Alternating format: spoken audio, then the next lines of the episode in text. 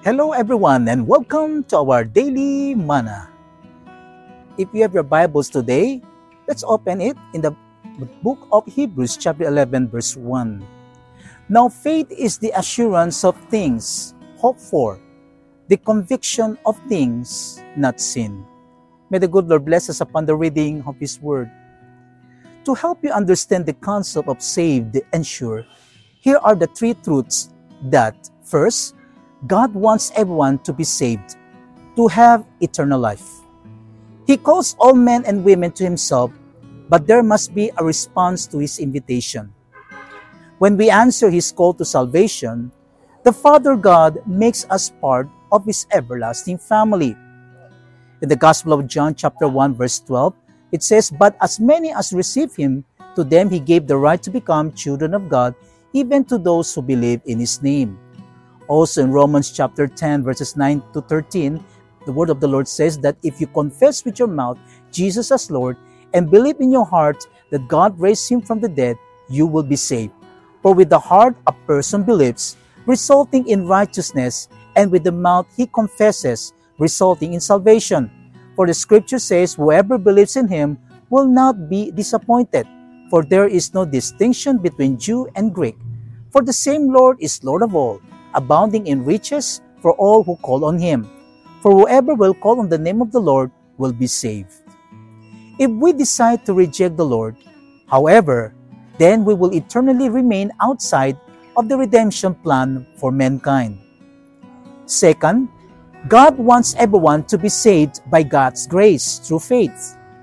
In Ephesians chapter 2 verses 8 to 9, For by grace you have been saved through faith, and that not of yourselves. It is the gift of God, not as a result of works, so that no man may boast, or so that no one may boast.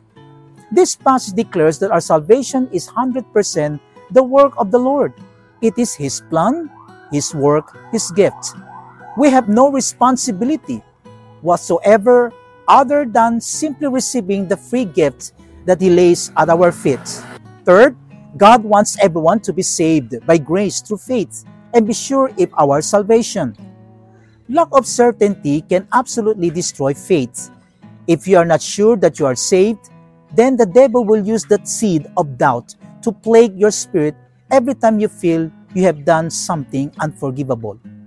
In the Lord's eyes, though there is no such thing as unforgivable, He has already established the plan by which everyone us can join His eternal family and He wants us to have confidence in our salvation. Passages like John 3.16, for, the, for God says, God so loved the world so much that He gave His one and only Son, so that everyone who believes in Him will not perish, but have eternal life. Also in 1 John chapter 5, verse 13, These things I have written to you who believe in the name of the Son of God, so that you may know that you have eternal life. Also in Ephesians chapter 1 verses 13 to 14.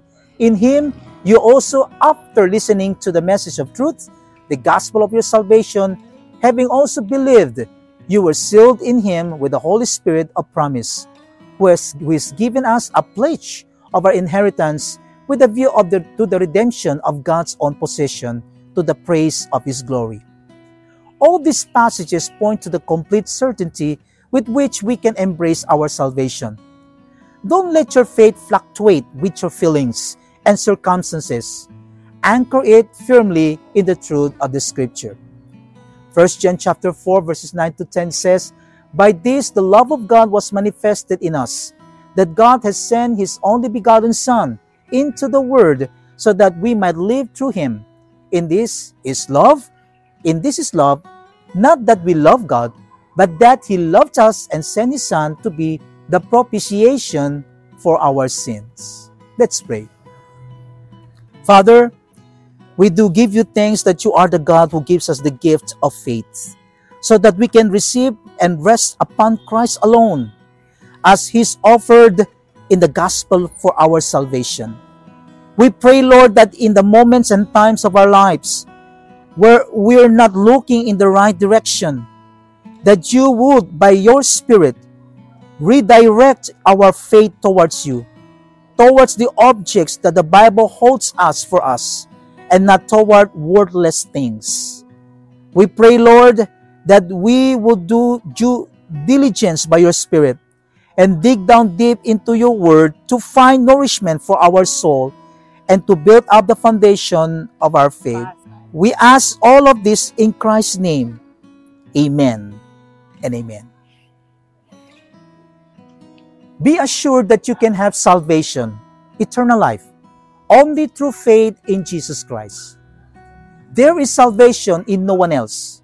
God has given no other name under heaven by which we must be saved except the name of Jesus Christ. Open your heart to Him. Invite Him to be your Savior and Lord now and be saved. God bless everyone.